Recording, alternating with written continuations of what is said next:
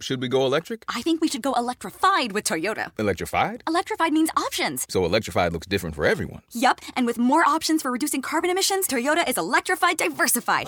Learn more about our Beyond Zero vision for the future at toyota.com slash beyond zero. Should we go electric? I think we should go electrified with Toyota. Electrified? Electrified means options. So electrified looks different for everyone. Yup, and with more options for reducing carbon emissions, Toyota is electrified diversified. Learn more about our Beyond Zero vision for the future at toyota.com slash beyond zero.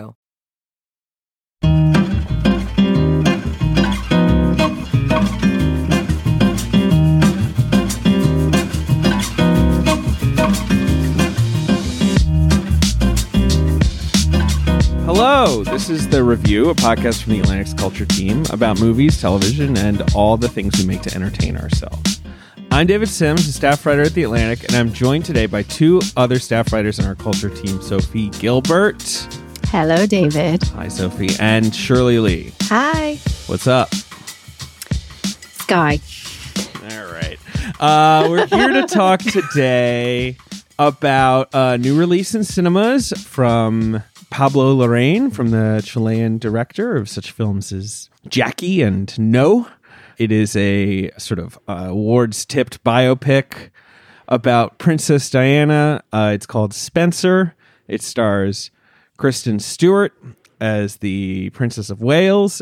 It's a sort of fantasy biopic set over a weekend in 1991 when Diana's marriage to Prince Charles was falling apart and her relationship with the royal family was strained and it's basically like what if everything you knew about princess diana was all sort of happening in one weekend? Uh, is the sort of basic premise here. Um, so it's been a bit of a divisive movie. It's uh, being thrust into obviously the sort of oscar debate. Uh, is kristen stewart is this her you know chance at a trophy? Is she gonna enter kind of mainstream awardsy success uh, there's obviously lots to discuss about the way the film portrays the royal family and portrays one of the most famous people of our lifetime and and I, I you know there's there's there's lots to talk about so uh, you know what, what do you guys think of the movie David, you sound overwhelmed. it's a little overwhelming You, you you sound like you are locked in a gilded cage, and we need to let you out. Right. Yes, I need to. I need to dance through every room in the house. In Please do. various- Seeing in various uh, fancy dresses. No, guys, I know that uh, among us, we're sort of like all over the map on this movie, and that sort of reflects. I feel like the critical reaction so far, and sort of Mm-hmm. the friend reaction I'm hearing from just sort of anecdotally from people who've seen the movie. I've heard praise. I've heard kind of uh, disappointment. So, Mm-hmm. uh, what do you guys think of the movie? You know, I went into the film kind of expecting to see what I had seen in Jackie. So I already like Pablo's work. I like No. Um, I think he's fantastic at designing a film that really understands uh, what a character is thinking um, and, you know, marrying that to a tone that he gets better than whatever script that he has. Is she here yet? Not yet, ma'am, no. Then she's late. I loved that this is a ghost story. I love that it's a horror story. I love that it feels very much like The Shining. um, and I walked away feeling unsettled, but I liked the fact that I was unsettled by it. You know, I don't think a general audience is really going to love this type of movie if they go in expecting it to be a traditional biopic. But I love that it was not traditional. And I like anything that's ambitious and not generic. Like when I was watching, I felt like I was getting drunker by the minute. Sure. well, it's sort of getting you in its mood, in its headspace, I suppose, right? yeah, it's so woozy, and you start feeling like you're not sure what's being depicted on screen, whether that's reality or that's in her mind. And because of that, you feel unsettled, but you're also just drawn to it, maybe repulsed by it at the same time. And I like that this is the kind of film that just completely threw me for a loop. Um, that's the kind of experience I want from an art house indie. so I walked away loving it. Now, Sophie, I feel like you had a different reaction to Spencer. You just saw Spencer, am I right? I saw it last night. I really wanted to love it. I had high hopes. I really, I have to say, I loved the last season of The Crown, in which Diana's story played a very prominent role. I thought Emma Corrin did just an extraordinary job in that she she looked like Diana in a way that was very kind of ethereal and spooky to me, but she also made her feel like a person. Um, and I have to say, I grew up in England. I know, David, you did too. Um, I grew up in England, and Uh, in the 90s, there were a lot of people doing impressions of Diana, impersonations like comedy shows and stuff like that, especially when the famous BBC Martin Bashir interview, you know, where she said there were three people in her marriage. When that happened, it, you know, there was sort of endless Diana parody on TV. And then the one sort of solid of, of people's impersonations of her was like the looking down and the looking up through her eyelashes and like she's a startled fawn, you know. breathy. I feel like often, often a very breathy impression was sort of breathy popular. Yes. impression, very posh, and and I love Kristen Stewart as an actor, and yet I could not, I could not see her as anything other than Kristen Stewart doing an impression of Diana in this mm. movie, and that's not even my my problem with it. I mean, I could go through them one by one. I will say the main thing is. Like you, Shirley, I love a weird movie. I love a gothic horror. I love a ghost story. And I felt like this didn't lean enough into any of those things. Like at one point, I was like, ooh, maybe they're stuck in a time loop. You know, when Diana asks for the wire cutters, and then minutes later, she uses them to cut open her curtains. And I was like, you know, they keep talking about past, present, and future. And you're like, ooh, maybe this is weird. Like maybe there's something extra normal happening. But no, it, it was just a coincidence. Um, I think the thing that frustrated me most was the script. And we have a we have an expression in journalism that is show don't tell. And the idea is that when you're telling a story, it's a lot more effective to let people see and deduce things from your story rather than to kind of hammer them home. And my God, this movie hammers them home. You know, they're like, oh, it's very cold, it's very cold, it's very cold. And then Diana's like, oh, Camilla's wearing Charles's pearls. They're the same as my pearls, you know, over and over again, the bloody pearls. And just you could show me this. You could show me the cold window. You could show me people's frozen breath. You could show me the pearls you could show me everything. I don't need to see this and be told i'm like i don't need to be told this over and over and over and over again. And it just felt like hacky script writing. I'm sorry guys. Um, i'm getting i'm getting fired up. I will i will stop now and let david say some stuff. So the film is written by Stephen Knight, who is a very prolific uh, writer who has written, in my opinion, some absolutely wonderful scripts. I mean, he, his sort of breakout script, which he got an Oscar nomination for a zillion years ago, was Dirty Pretty Things, which is a great movie. Uh, he wrote Eastern Promises. He wrote Locke, which I've always been fond of, but he is not a subtle writer. Uh, he's not You know, even when good. He is um, best known for me for single-handedly writing all of Peaky Blinders, which That's you know I love. I love Peaky Blinders. It is Peaky Blinders. Peaky Blinders is not a subtle show. It's aggressively unsubtle, I would say. And and I think maybe my mistake with this movie was expecting a kind of nuanced take on female interiority and mental illness and expression of self, and you know the confines of the English aristocracy from the guy who wrote Peaky Blinders, where there's there's a lot of stabbing.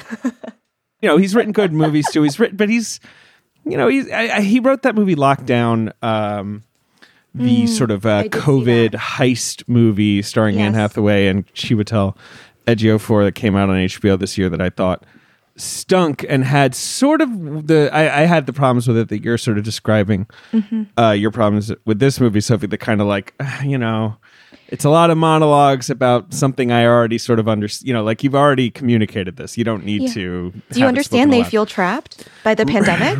they're Do you get like they're it? locked down. I, I do also. I cannot not mention that Stephen Knight is also the co-creator of Who Wants to Be a Millionaire, which is Yes. his uh, one of his most forgotten and crazy credits. Which probably earns him money, un- untold money alone. Right? He doesn't even need to go writing movies all the time, but he sure does do that. Did we mention See, the Apple TV show where Jason Momoa is leader of a blind? no, we didn't mention that. Futurist. Still, no, but he on also the does write that. Yeah.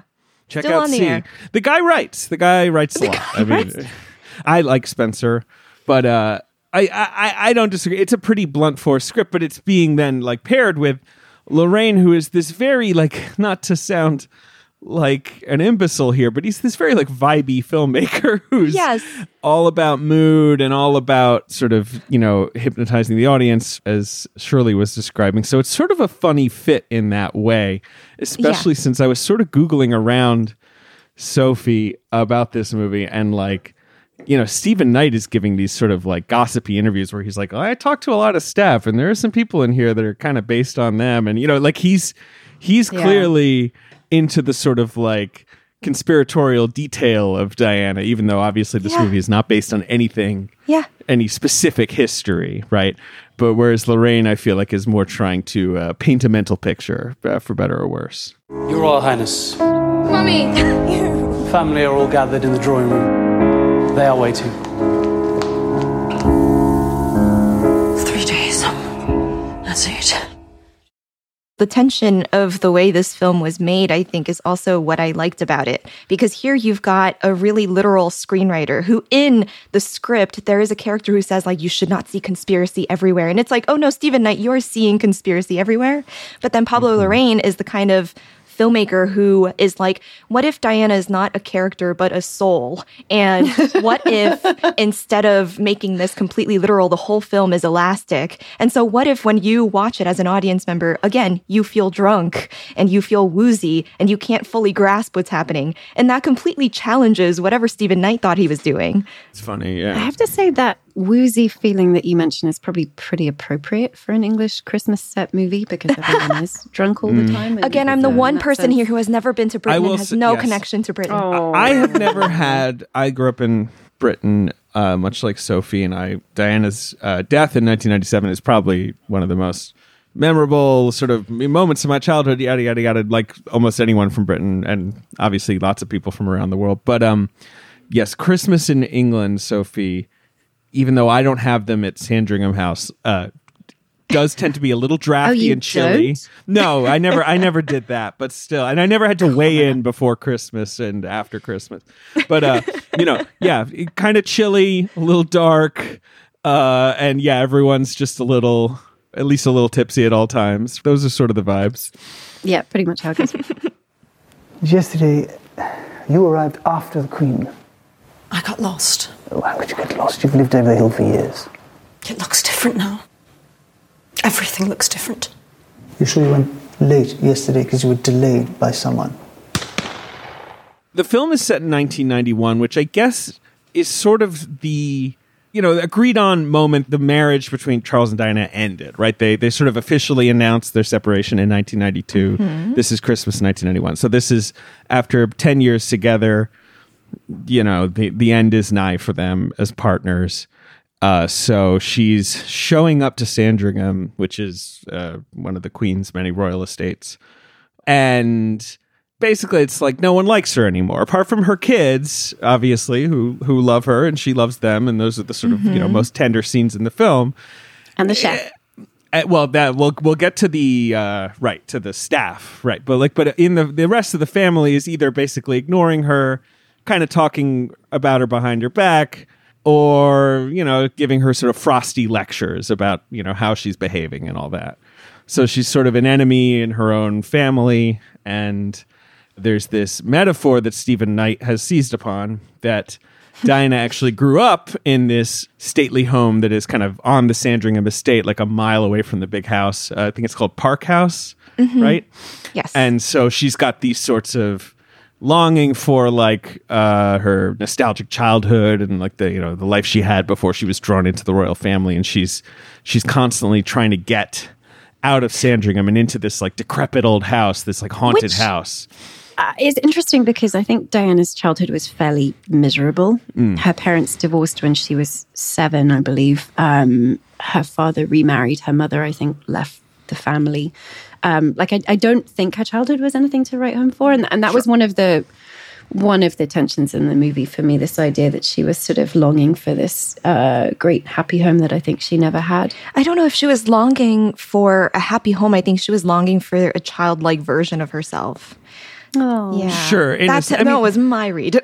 That's why she throws tantrums, right? She throws fits.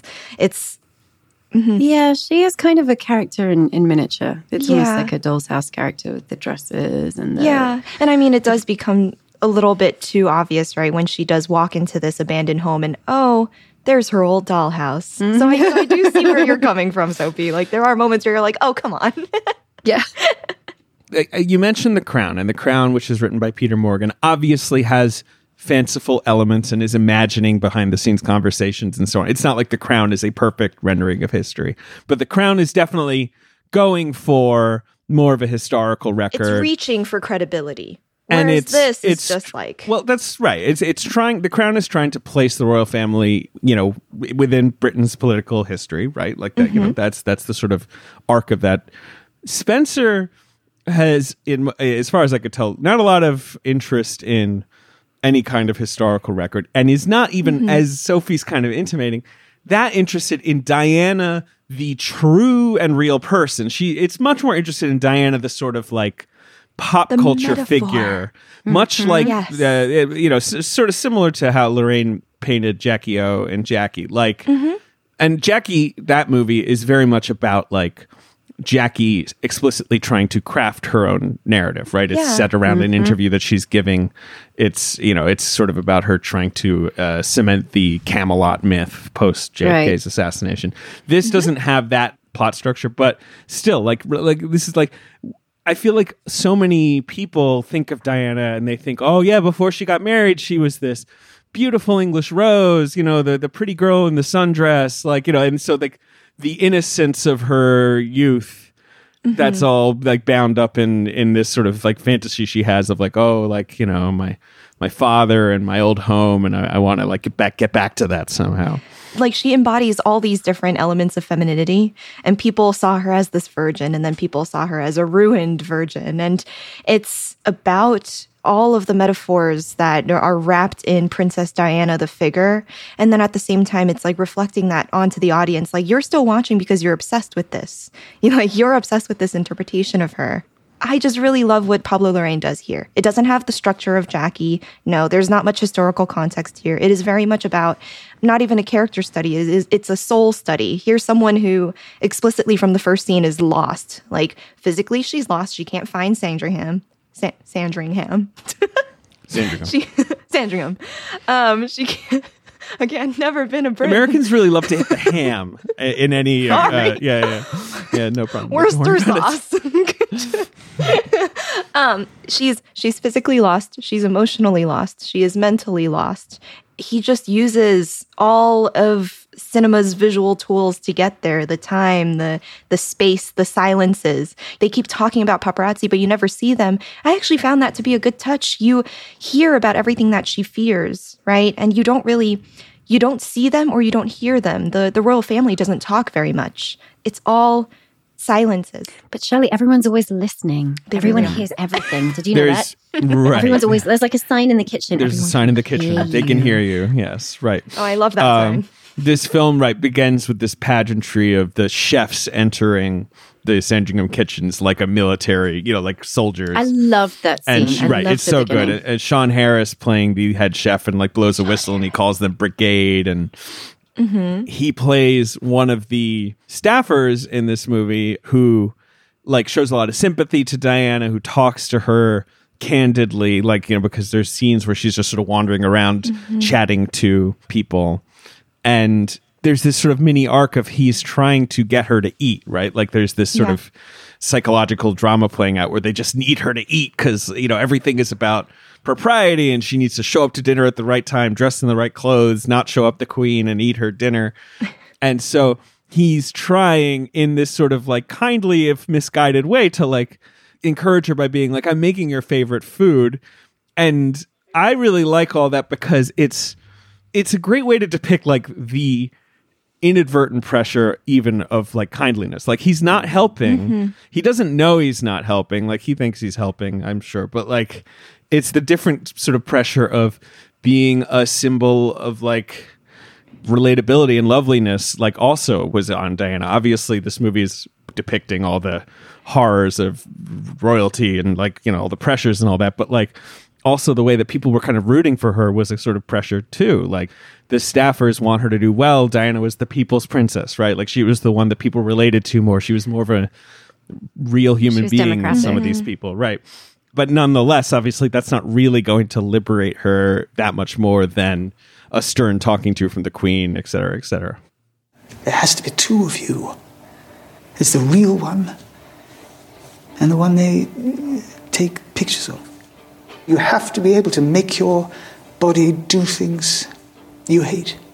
Yeah, I I have so many thoughts about the way that bulimia is becoming part of the Princess Diana legend. Um, part of it has to do with how tropey portrayals of eating disorders are in popular culture. And I know the temptation to make it part of her story. And I have to say, I think The Crown did this really well, emphasizing how trapped she was before her wedding and how the really the only recourse she had was was eating and purging.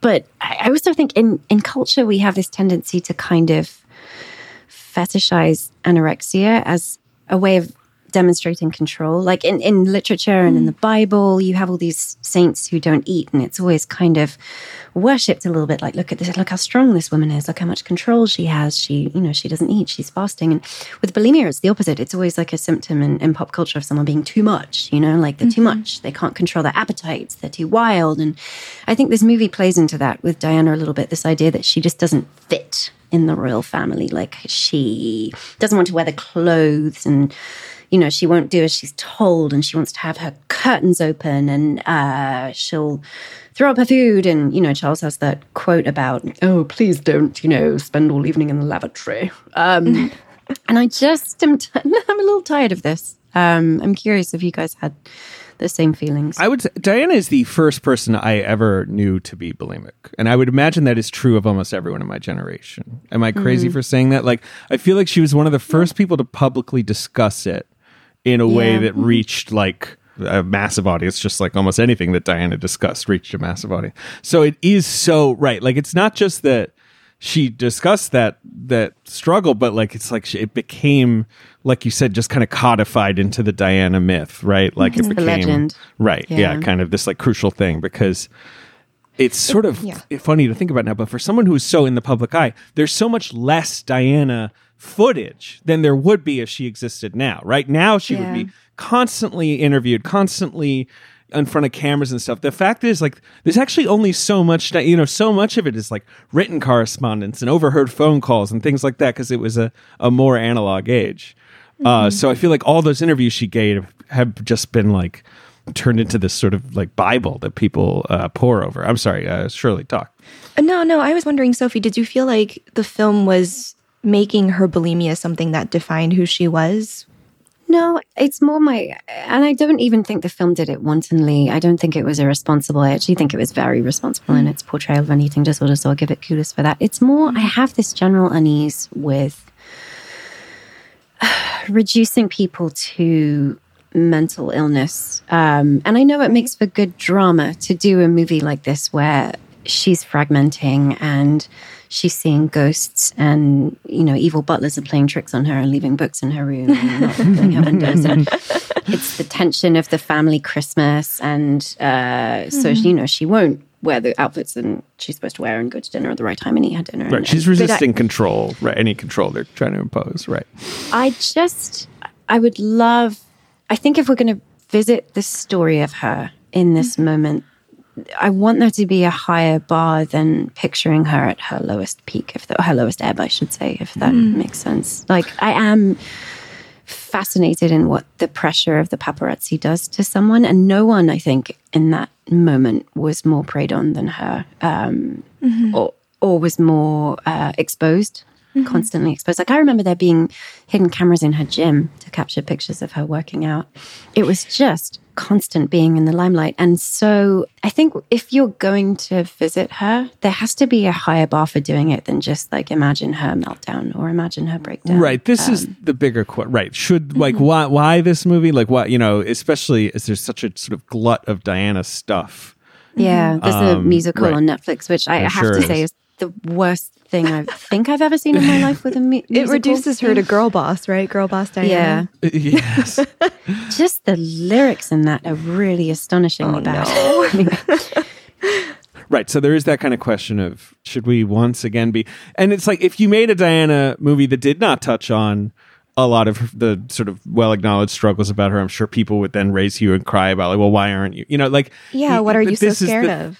This is the thing about someone who has passed into lore, even though she was Mm-hmm. alive during my life. Like it's she's become this weird symbol of so many things. And again, I do kind of admire, but also kind of can't believe that the approach to this movie is right. Like, what if all of those things were just happening all at once? yeah. uh, right here, right now, you know, like, and, and, um, you know, if this movie did not have scenes in which she interacts with the ghost of Anne Boleyn, who basically tells her, like, go get what for, you know, tell him who's Yeah. boss at the end of the movie, not to spoil the end Well, of the Anne movie. Boleyn's entire point is that Diana, if you're losing your mind, that's the equivalent of me losing my head. Well, I was going to say, what does Anne Boleyn know about empowerment? Well, okay. Well, I, let me go on an Anne Boleyn rant in a second. But, but my Anne Boleyn point was Please like do. The, the high camp of the movie, the sort of high horror camp, Mm-hmm. was the, uh, the only way I could really grapple with it. Like if.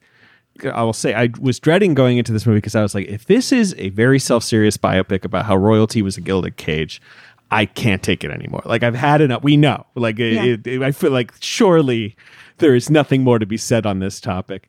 And then stuff like Diana eating the pearls out of her soup and talking to Anne Boleyn, I was like, okay, I I much more appreciate this, right? As Shirley, like you said, a shining esque like horror journey.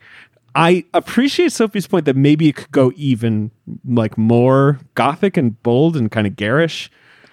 I know that's a tough needle to thread. Obviously, this is the, you know there are boundaries of taste that I guess you could cross, and people would get really mad and all that. You know, I which is what kept me from like outright loving Spencer, but I did appreciate that. Now, just to speak to Anne Boleyn though, before I'm done, yes. Uh-huh. you know, Diana, again, look, it's a broad and obvious point, but like Diana does have Anne Boleyn, you know, parallels in a way in that like her, you know, look, Anne Boleyn, who was the second wife of Henry VIII, for those who don't know, and was beheaded, History lesson from David. you know, uh, uh, after failing to produce a male heir, uh, Henry VIII sort of got sick of her and brought up and uh, trumped up charges and had her executed. But her daughter was Elizabeth, who does go on to be the true heir to Henry VIII. Henry, you know, Henry VIII did have. There were two monarchs in between.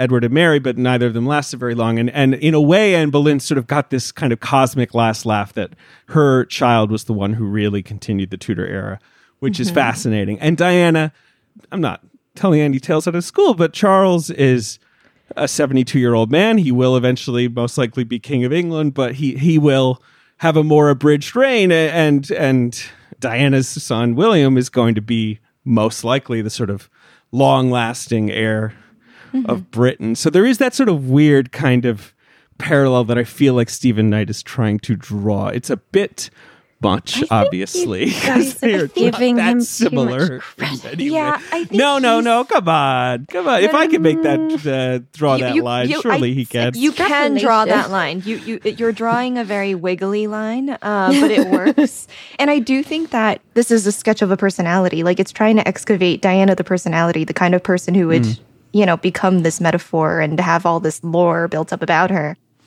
I don't want a traditional biopic, and I loved all the ways in which this was a traditional. Like, I love the stupid pearls and soup scene, and I, I love the just the kind of weird theatricality of it. And like I said, the way I, I didn't know where it was going for a long time. I, I genuinely thought it could be a time travel movie. I kind of wish it had been. Yeah. But I also think if you're doing a soul study, like you've said, Shirley, it was Mm-hmm. not necessarily a fully accurate portrayal of this particular Oh, soul. It was I a see, portrait of a moment in time, um, a fabricated moment in time, in fact, where, like David said, Mm-hmm. everything conflates at the same time. I want more of a sense of the emotional realism of who she was, not just as a person whom things happened to and a person who suffered, but as a person who, in many cases, held her own. Right. Mm-hmm. She's mostly portrayed as sort of under siege in this movie, mental siege Yeah. mostly, but sometimes sort of, mm-hmm. you know, the staff are actually kind of leaning on her, especially the Timothy Spall character, who sort of stands mm-hmm. in for like, in my opinion, kind of stands in for this. Brit, you know, a lot of Brits have this sort of conspiratorial thinking about the royals, es- you know, especially about Diana's death and about like how they treated Diana in general. And you know, right, that sort of image that they're like, yeah, the ex-military, you know, valet guy who's kind of, you know, he, he's watching her and he's got eyes everywhere and all, you know, like the this Right, sort of like creepy paranoia of that. Right, exactly. So the and I, the only times that Diana really gets to show a lighter side is when she's with her kids. There's a few scenes with just her, William, and Harry where she's, you know, basically just being portrayed as a fairly loving, with it mother who, like, you know, actually responds to them like human beings. But th- there is an arc in this movie of her escaping. That's the thing I'll I'll sort of say as pushback is like there's a version of this movie that just ends like on the most dire note because the audience knows like Diana in 6 years she's going to be dead. She never quite escaped the public eye. She never quite escaped the pressure even though she did divorce Charles and she did exit the royal family. Like mm-hmm. but this movie more has this arc of like she rips off the pearls. She uh, sort of storms out of Sandringham. She takes her kids to KFC. She's with them independently. You know, it, Larraín and Knight are sort of choosing to emphasize the arc of like for everything she went through, she did at least escape the gravitational pull of like all this procedure and pressure. Like she did get to be her own person. And she got to be a mother, which I think is the point in The Crown uh, that it makes so well that she didn't want her children to be raised by nannies. She wanted to be a hands on mother, and that was kind of strikingly undone at that time. Yeah, yeah. Right. I mean, those scenes with her sons are some of the most like just it's so charming and I think it's so effective because we see the rest of this haunted house, you know, horror story that we're getting. Like those scenes felt to me like when you watch a horror movie and there's a bit of a breather. Everyone's like Sure, figuring right, out. right. Yeah, yeah. It's it's daytime, and you're like, okay, all right, mm-hmm. nothing's bad gonna It's like, happen. Ah, I mean, because when she exits the movie near the end, you have this shot of Charles going back in the room with the rest of the royal family, the Queen and Anne, and everyone's sort of sitting around, and they're just sort of like staring at each other silently, and it's kind of like, right, that's going to be the vibe here forever. Yeah. Uh. You Yeah. know, this sort of like, ooh, uh, they're stuck. Uh, Silent staring. right. Another day is here, and you're ready for it. What to wear? Check. Breakfast, lunch, and dinner? Check. Planning for what's next and how to save for it? That's where Bank of America can help. For your financial to-dos, Bank of America has experts ready to help get you closer to your goals. Get started at one of our local financial centers or 24-7 in our mobile banking app. Find a location near you at bankofamerica.com slash talk to us. What would you like the power to do? Mobile banking requires downloading the app and is only available for select devices. Message and data rates may apply. Bank of America and a member FDIC. Okay, what did you guys think about Sally Hawkins' character, hairdresser Maggie? Plays Maggie, who's the sort of mm-hmm. sympathetic dresser. her rock, Her but confidant. so in love with her. Yes. Her gal pal. everything everything in this movie is so broadly metaphorical and she's just that stand-in for like you know the the people who like adore her so in the film she's mostly just right this sort of sympathetic ear who actually will talk to Diana and her advice is mostly just like stop acting so hostile and strange it's just making it worse for you like Yeah. that's but at the end they have this conversation on a beach where she's like you know, I'm kind of in love with you. And they just kind of laugh about it. And it's this very odd moment, which I know sort of vibed with you awkwardly, Sophie. But I did appreciate that Diana is not like scandalized or like does Mm. does not really ask like practical questions. She's just kind of like, okay, Because she- like, you know. she loves to be loved. I think that's what the movie was trying to Yeah. say. This is someone who yes. is grew up in the emotionally repressed, stately home prison of an English uh, aristocratic family, and then went to boarding school. Um, and she just wanted to be loved. And so Mm-hmm. here's this woman who declares love, which is what she wants, and she laughs because it's so absurd, but also Yeah. gratifying, I suppose. It's I I liked how it seemed to come out of nowhere that it was so jarring because that like the way I read into that that is right the love and the adoration that Diana inspires but it's also the possessiveness Yeah, um that's a good that you know this is someone that you could just out of nowhere just say that you love Right. them uh, we should talk about Kristen Stewart, uh, the star of this film, who Shirley you wrote a piece about this. It's really good. It's on the Atlantic. It's such a good piece. um, thank you has was part of the Twilight films, which were sort of at the time this sort of punching bag phenomenon, right? Like they were a genuine, huge phenomenon. Almost, sort I feel like it's almost forgotten how huge, but Yeah. they were also this kind of butt of jokes, this sort of pop culture punchline, right? And so. In the last few years, she's become this sort of celebrated art housey actress. She's been in all these interesting small movies. I, I really love her performance in you know Clouds of Sils Maria in uh, Personal, Personal Shopper. Shopper. You know she's Yeah. inched back to Hollywood in things like Charlie's Angels and Underwater that didn't really like pan out. But like this, Mm-hmm. this is kind of this like big moment for her where it's like. Uh, on a wide scale, or people are talking about her in this very legitimate way. Mhm. And it's such Mhm. a challenge performance. Like it's such a Yeah. difficult thing. So, like, what did you guys make of the performance? I just think it uses her so well for a couple different reasons, right? It like she's kind of grappling with this whole mischievously meta casting that she's got going on. She has also contended with being in the public eye, not on the same level. Um, you know, she she became an actress. She's not a royal, uh, but also I think for a couple years now she's been trying to figure that out. By that, I mean fame and intrusion and everything that she experienced when she was in the Twilight movies. You see her taking roles like Joan Jett, you see her taking roles like Seberg, and playing a personal assistant in Clouds of Sils Maria to an older actress. And so she's, these are themes that Kristen Stewart is clearly interested in. And she really does have this like walled off quality that made her so polarizing when she was a teenager and, and in her young uh, young 20s, in her early 20s. um, I, I was reading this interview with Pablo where he says there's something about Diana that we'll never know. And Kristen makes me feel like that. Like, you never know what Kristen's thinking. Kristen's talent, I think, is like her interiority mixed with that innate mystery. It's um it's just used so well in this film and I could go on and on. Yeah, I I mean she's the kind of actor where I just love this is gonna sound sexist. I just love to look at her.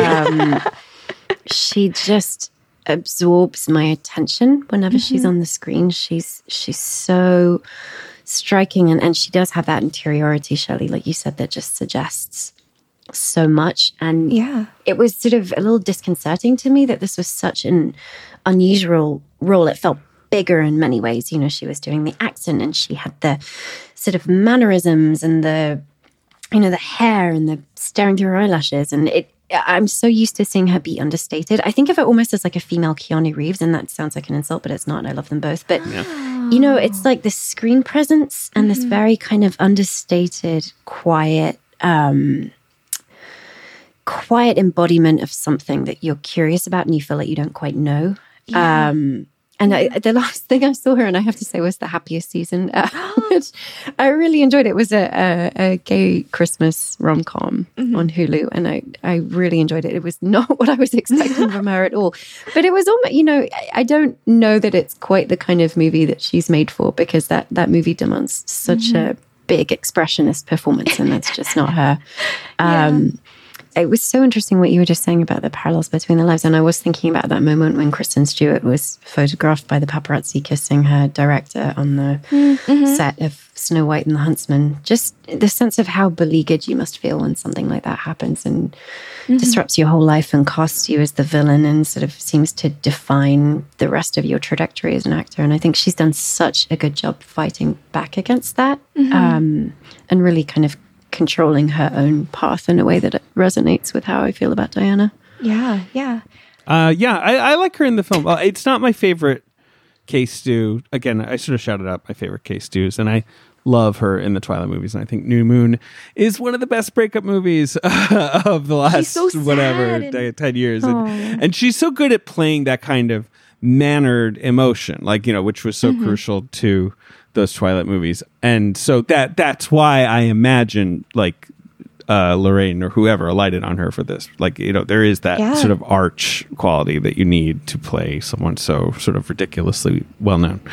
Mm-hmm. Um, and I do think she's probably going to like, you know, get an Oscar nomination. When you know, I, I, you know, it's that sort of classic thing of like you play a real person, you have a bit of a transformation that Yeah. confers legitimacy or whatever. Yeah, that's fine got and great good narrative going. yes. Um, and I liked her plenty. Again, you know, I, I like Kristen Stewart, but it's more the sort of uh, atmosphere of this film that I enjoyed. I, I, I really just like the sort of dreamy, uh, creepy vibes. That that that's that. Yeah, that's that's yeah. I'm all aesthetics these days, to be honest. I will say the production design was extraordinary and the Mm. direction I did really love. I loved the look of it. I loved the aesthetic. I loved all the outfits and how like really uncannily 90s they were, you know, giant earrings and the tweed blazers and Yeah, that's courtesy of the legend Jacqueline Durran, right? so good. Um, like that that part was really well done. Um, it's more it's more just the script that I have a problem with the wackiness of it. I think Kristen and Pablo did the absolute best they could, but there are still I don't know. There was still something missing for you.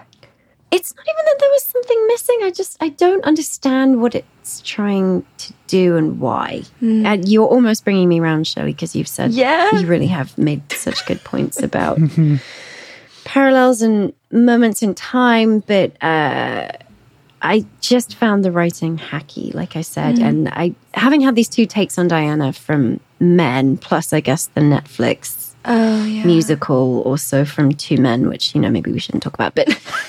I am I'm dying for a woman's take on Diana. I think not dying. I should not over egg my enthusiasm for a Diana biopic, but it would. Mm-hmm. I think it would. I for that kind of emotional fragility and pressure, and particularly like the pressure to look a certain way and be a certain physique and be the beautiful princess. There's a song in the Netflix music that's like, "I'm a pretty, pretty girl." Oh my god, why am I talking No. about? so bad. But Sophie, you've I think mentioned this musical three times. I, I fear that it's going to like pop up like Beetlejuice. it's occupied way too much of my headspace. I just I just would love to see someone who's not a man take on Diana as a character. I would love to see Sofia Coppola's take on Diana, much like her take on Marie Yeah. Antoinette. I mean, we're in this moment of anachronistic renderings, right, of historical figures. You think of Catherine the Mm-hmm. Great, and that they're all like, like Marie Antoinette was the ur text for it. Diana, we might just need a little more time. we, we I think we need yeah no more Diana takes Yeah, for a while more time. I, for I'm, I'm saying no no no let's let's stop it with Sofia Coppola can do something else but she is doing something else. I'm just tossing her out there as someone I want to see do. no Right. no I mean it would be cool if Shirley had that much power though. sure if she could just assign movies to just Sofia assigning Coppola. Well, way to go, David, to not give me the green light. I wasn't even asking for it from you. I wanted Sofia, if you're listening, I'm into it. to pivot to a game so we can wrap up the episode along those lines, which is Pablo Larraín has now made two movies about famous ladies, Jackie and Spencer. Does he make a third? Who would you like it to be about? Like, whose life would you like to see rendered in this gauzy, strange, hypnotic, horrifying fashion? okay, it's got to be a female historical figure who managed to not be identified by the man she was married to, who is also tragic. Y- yeah, someone who like whose public image, I guess, was sort of a major part of their celebrity. You know, hmm. I'm kind of fascinated with Nancy Reagan. Hmm.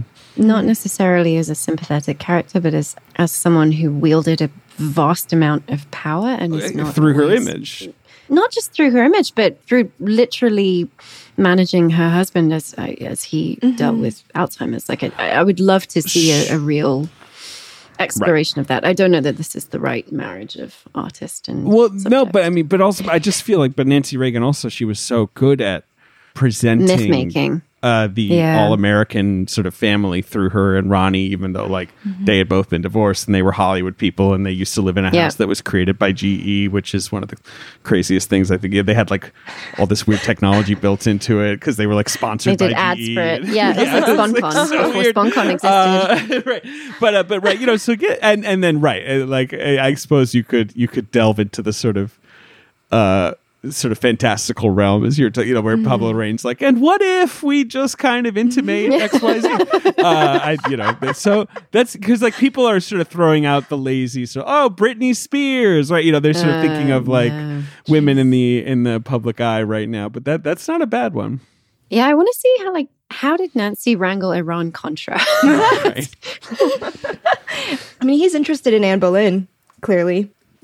And, um, you know, he's already worked with Natalie Portman, who once played Anne Boleyn in a shoddy adaptation of the Philippa Gregory. so you're saying reunite Excuse with me. Natalie Reunite with Natalie. Boleyn? Make a better Boleyn.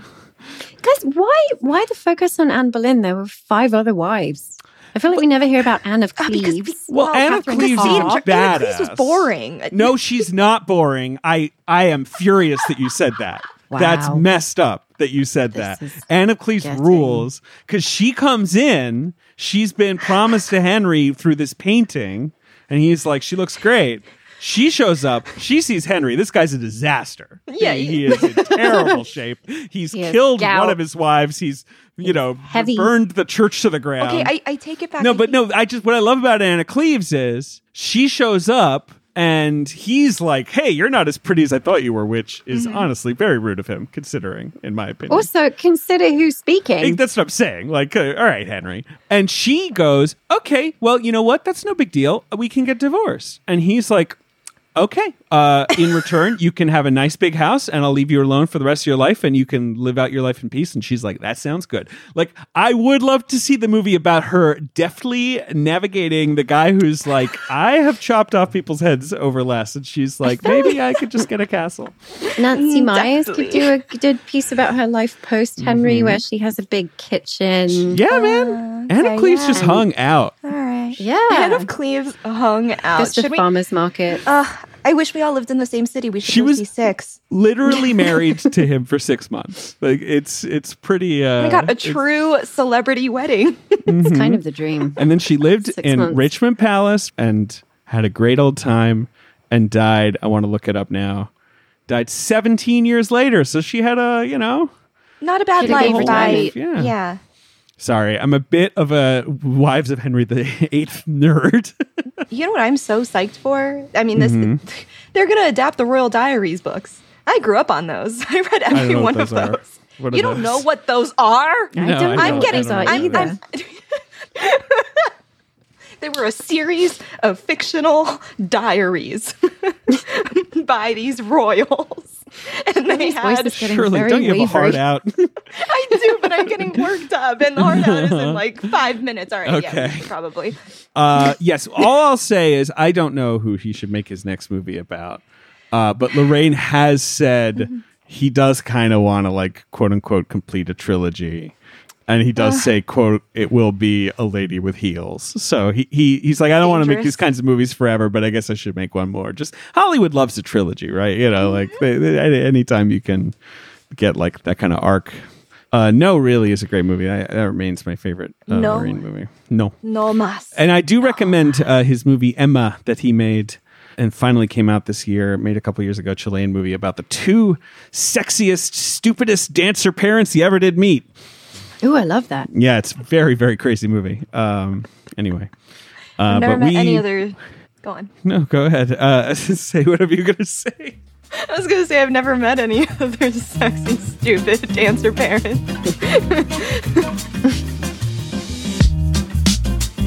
we were here to discuss Spencer. That does it for this show. The review is produced by Kevin Townsend with help from AC Valdez. Our art is by Charlie Lemignon. I'm David Sims. Thank you, Sophie. Thank you, David. Thanks, Shirley. Thank you. Thanks to everyone at home.